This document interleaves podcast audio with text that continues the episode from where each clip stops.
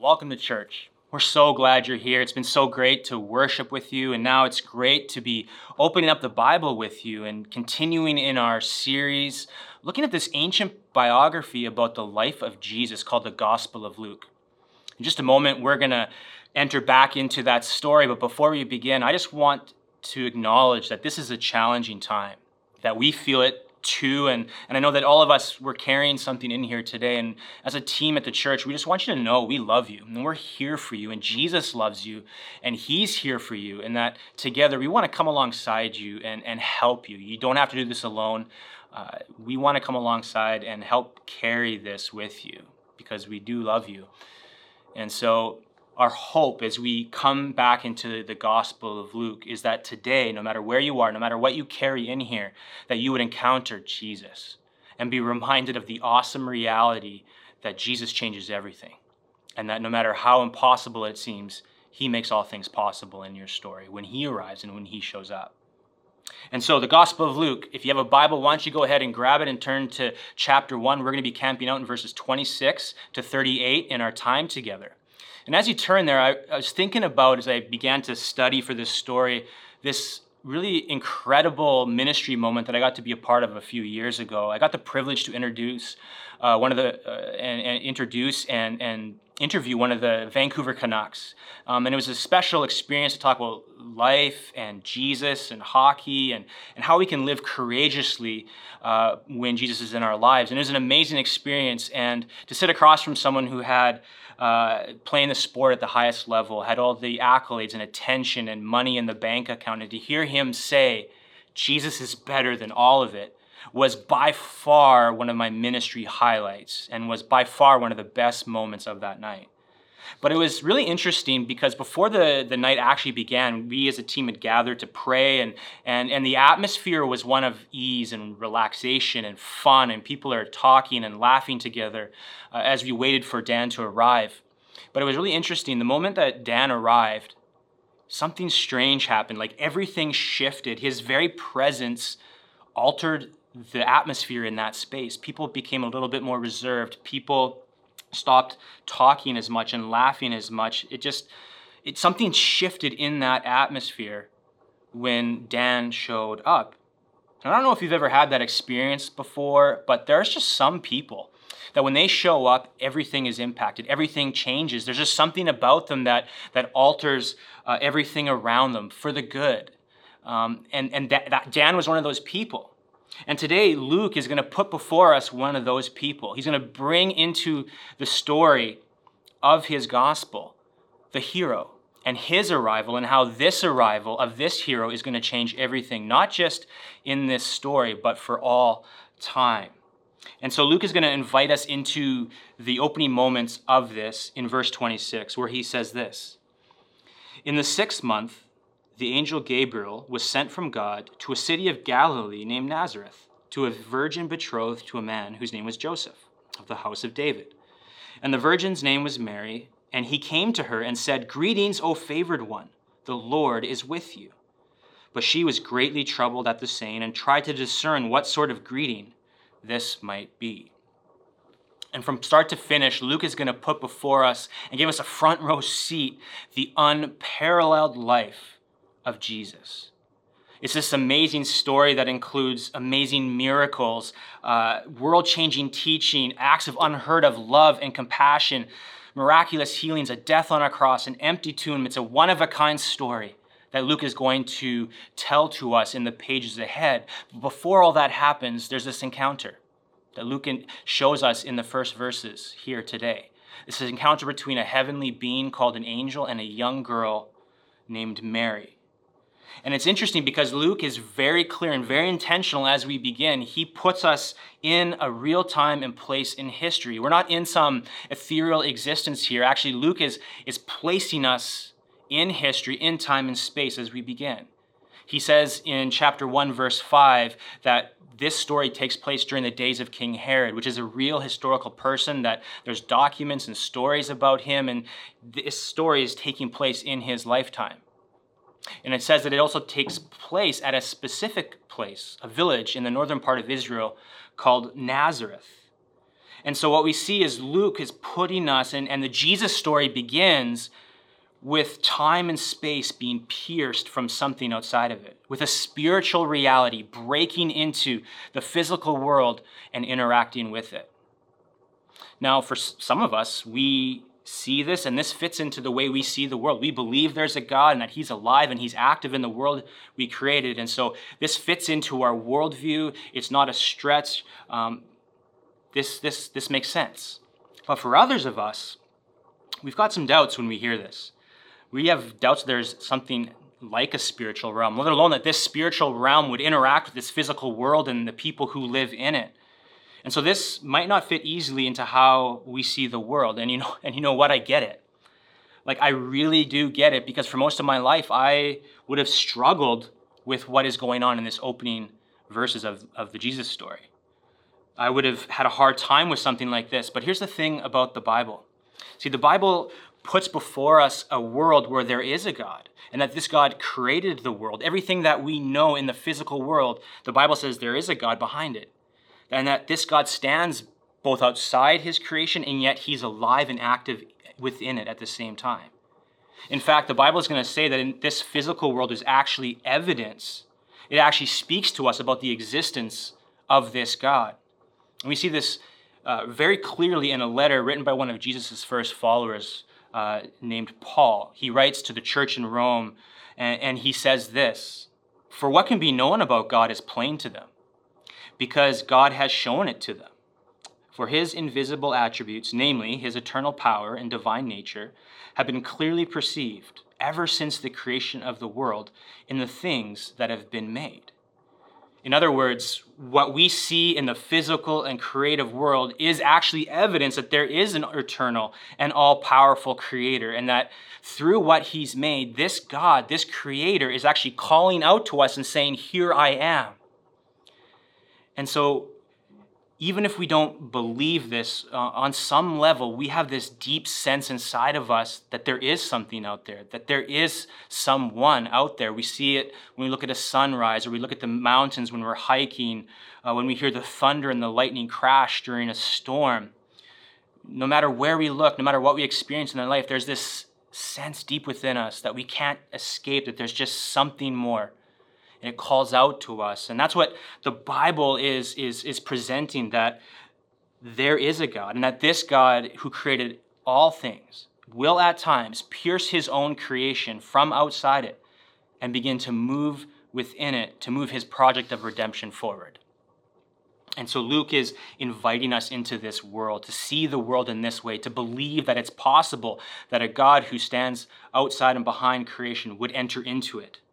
And he's asking us to believe this right from the beginning of the Jesus story. And so that's where we start with heaven piercing history. And then the angel speaks in verse 30. And the angel said to her, Do not be afraid, Mary, for you have found favor with God. And behold, you will conceive in your womb and bear a son, and you shall call his name Jesus. He will be great and will be called the Son of the Most High. And the Lord God will give to him the throne of his father David, and he will reign over the house of Jacob forever. And of his kingdom there will be no end. And so the announcement that the angel makes is that God is going to take this to a whole other level. That the God who lives outside time and space is actually going to enter into it and come and live within it as a human. The eternal, all powerful creator of heaven and earth is himself going to pierce history and become human. In Mary's womb, the divine and the human is going to unite in this ba- baby. I mean, that's crazy, right? I mean, just stop and think a little bit about what the angel has just said that the divine and the human are going to mingle and interact and be one in this baby. J.I. Packer, the uh, philosopher, professor, theologian, he writes about this moment and he says this It is here, in the thing that happened at the first Christmas, that the profoundest and most unfathomable depths of the Christian revelation lie. The Word became flesh. God became man. The divine Son became a Jew. The Almighty appeared on earth as a helpless human baby, unable to do more than lie and stare and wriggle and make noises. Needing to be fed and changed and taught to talk like any other child. So we are dealing with a great and a beautiful mystery wrapped in incredible hope here.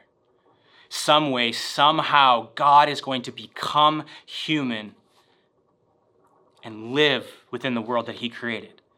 I mean, this is a, a great mystery, and we'll never plumb the depths of it. We'll never uh, reach full comprehension, understanding. But the most important thing to see here is that this message, this announcement, brings incredible hope into Israel's world and into our world too.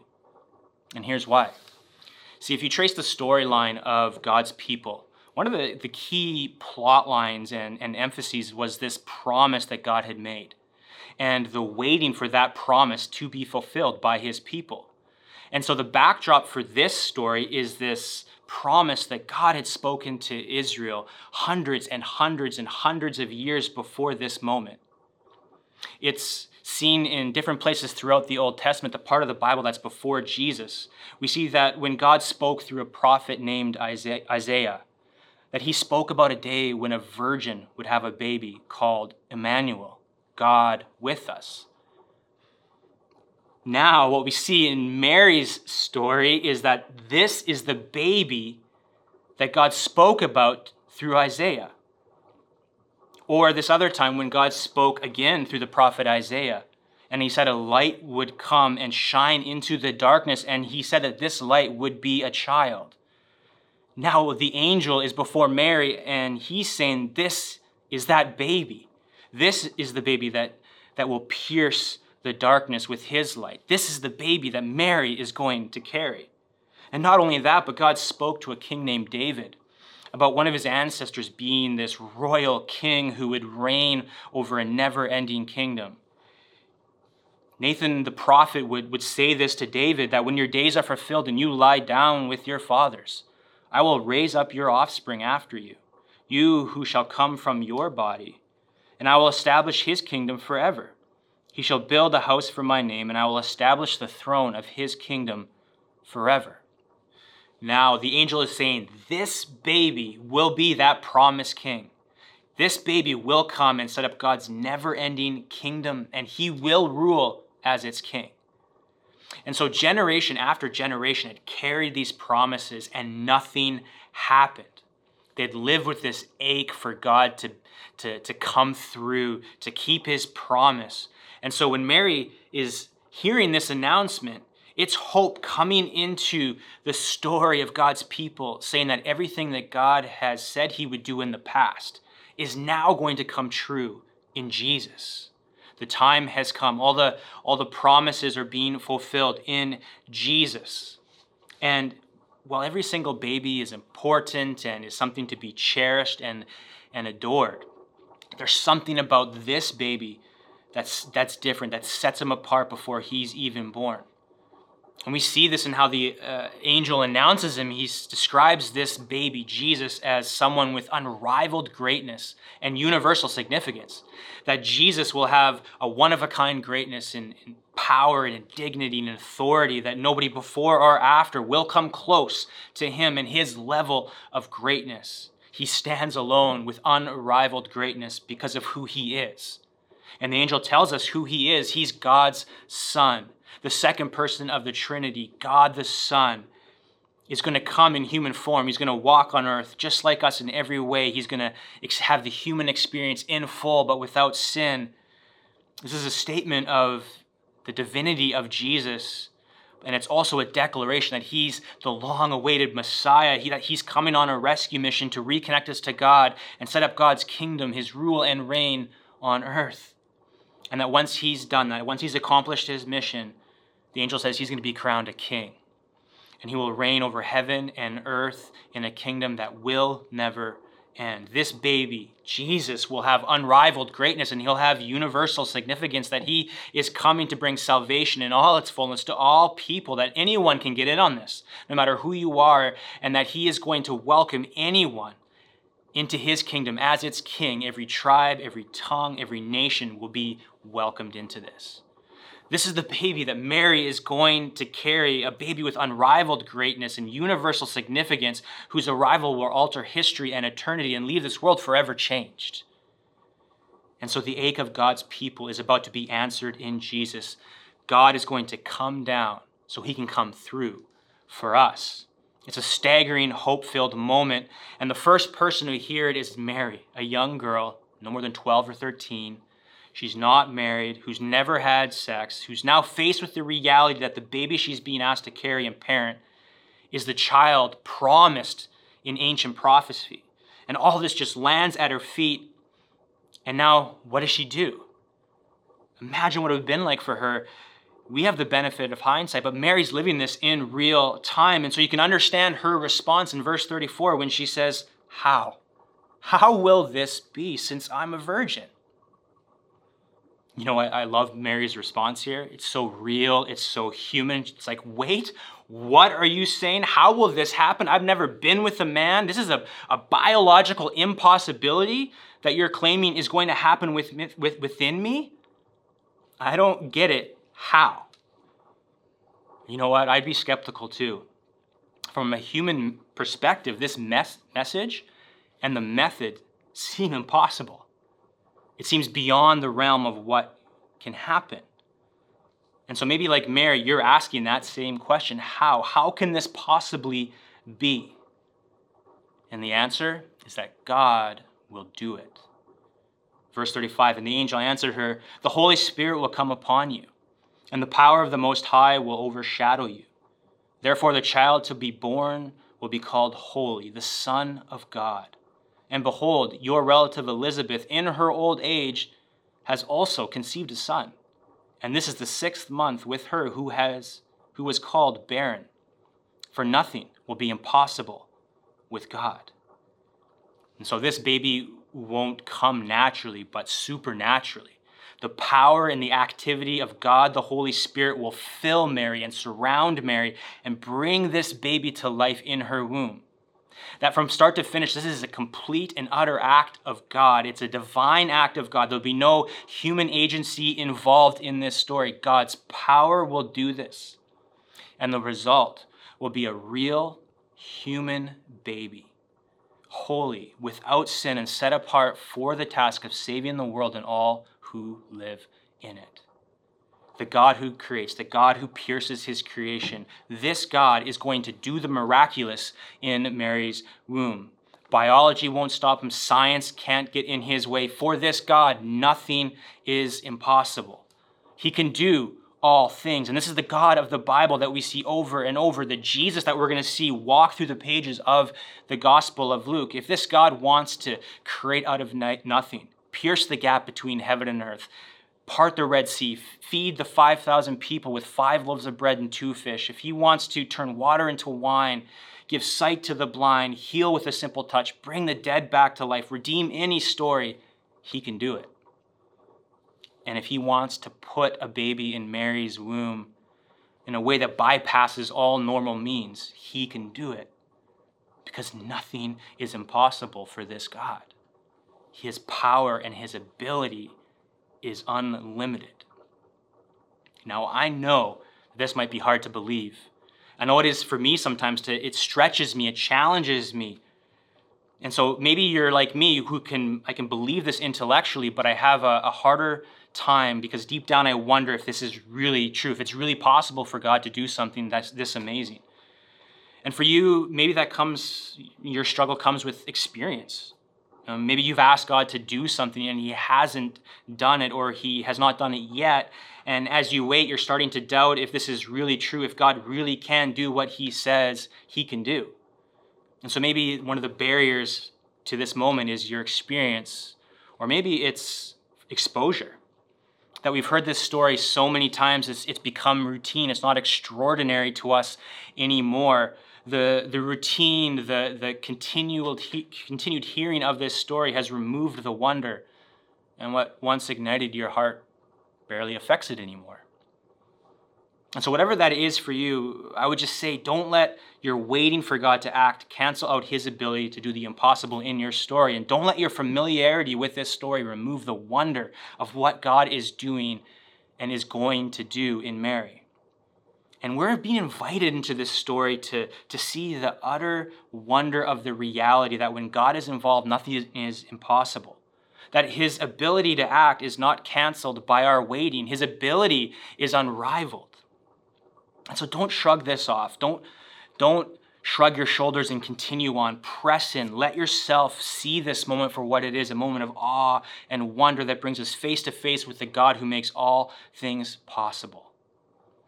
And if we can do that, then just like Mary, our posture and our activity in the waiting will begin to shift.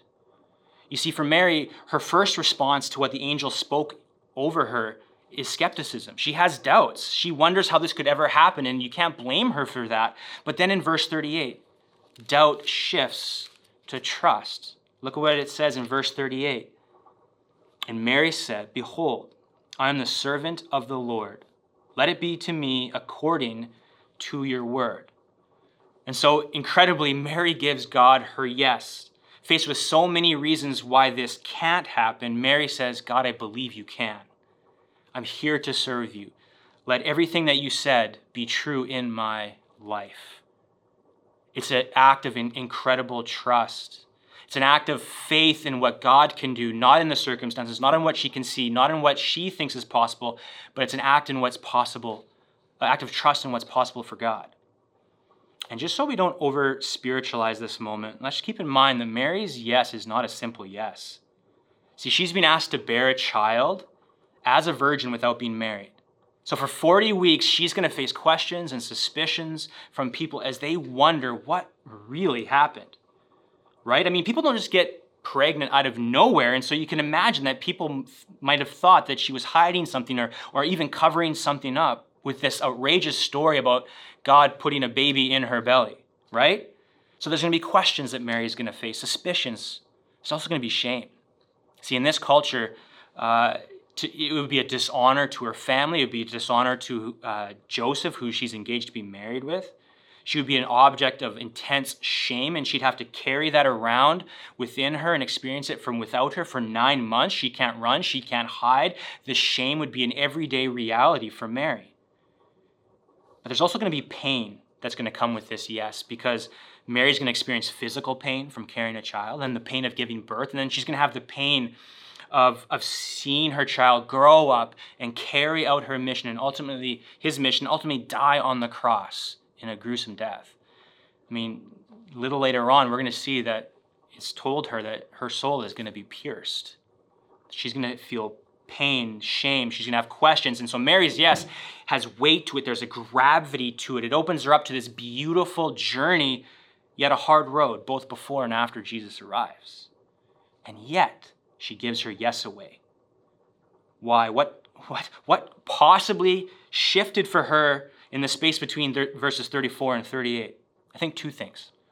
One, she came face to face with a God who makes all things possible. She saw that God, she, she was reminded or was being told about who that God was, and because of that, she became able to transfer her trust to God. She was able to say, I believe that you can do what you're saying you're going to do. So it's not flashy or fancy, but it's true. The difference maker in the space between was God and Mary's trust in what he could do. And for me, this is where this story intersects with our story.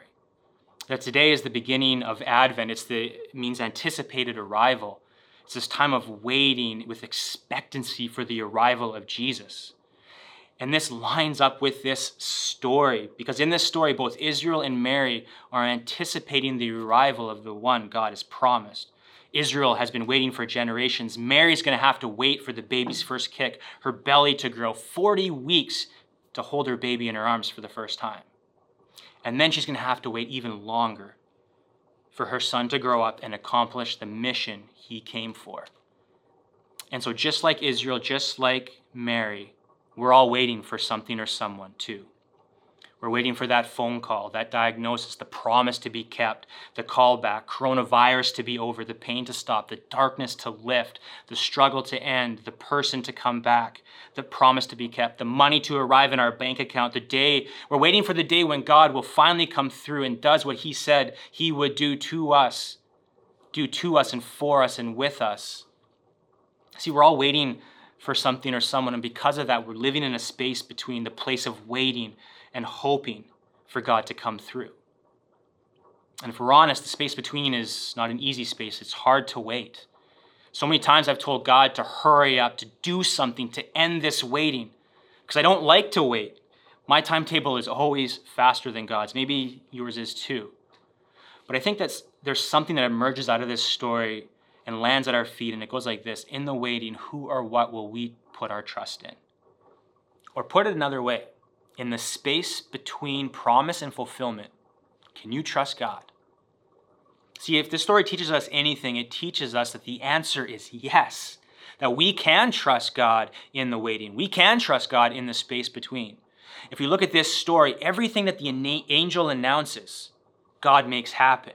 Jesus is conceived miraculously by the Spirit. He's born, he grows up, he lives a perfect life. He goes to the cross where he dies a death in our place for our sin and for our forgiveness. He's put in a tomb, he's raised back to life three days later, and then he ascends to the right hand of the Father where he sits as king, ruling over God's kingdom and all of creation. That everything God said would happen in Jesus' life came to be just like the angel said it would. And so the question is isn't really can we trust, trust God, but will we trust God in the waiting? There's so many reasons why we can't. The situation seems impossible. We don't have the full picture or all the steps laid out for us. The pain or the betrayal or the, the weight of life is unimaginable. It's hard to imagine that it could ever be different. Um, what if God doesn't come through this time? See, all these things press in, and this story challenges us and invites us will you trust God in the space between? And it puts before us a God where the answer is yes, that He has the power and the willingness to come through for us in His way, His will, and His timing. And so when the unexpected and the unbelievable arrive on our doorstep, we can trust in the unrivaled ability of our God to come through because that's who He is. And so you might not be there today, but either way, I think we're being invited into two things coming out of this story to adopt a new perspective and to embrace a new posture. See, this story gives us a way of seeing the world. Uh, it invites us to see all of life through the lens of what is possible with God, not what is possible for me. It asks us to shift our perspective from what we can see and what we can do to what God sees and what God can do in the situations we're in. And in doing that, we're being invited to embrace a new posture a posture of trust and surrender and dependence on the God who makes things possible. A call to transfer our trust from ourselves and our ability to the unrivaled ability of Jesus to come through for us. That's where this story meets us and intersects our story today. Is that we have a God of unrivaled ability who is willing to pierce into your story and make all things possible for you in the waiting. That's our hope for you, that you receive that and walk in it today. Let's pray. God, I worship you, and I, I'm in awe of this story. I'm in awe that you are a God who didn't just create the world, but you are alive and active in it, and that you did something miraculous in Jesus, in his conception, but, but more than that, in his life and his death and resurrection that impacts every single one of us and every single one of our lives and our stories. And so I pray for every person listening um, that they would see you, God, for who you are, that they would be swept up into the story of Jesus, that they would feel new hope arise within them, and they would be reminded that Jesus, when you arrive in our story, you have unrivaled ability to do the impossible. So help us to trust you, God. Help us to walk in that and help us to hope again, no matter what we carry in here today. Thank you, Jesus. It's in your beautiful name that we pray. Amen.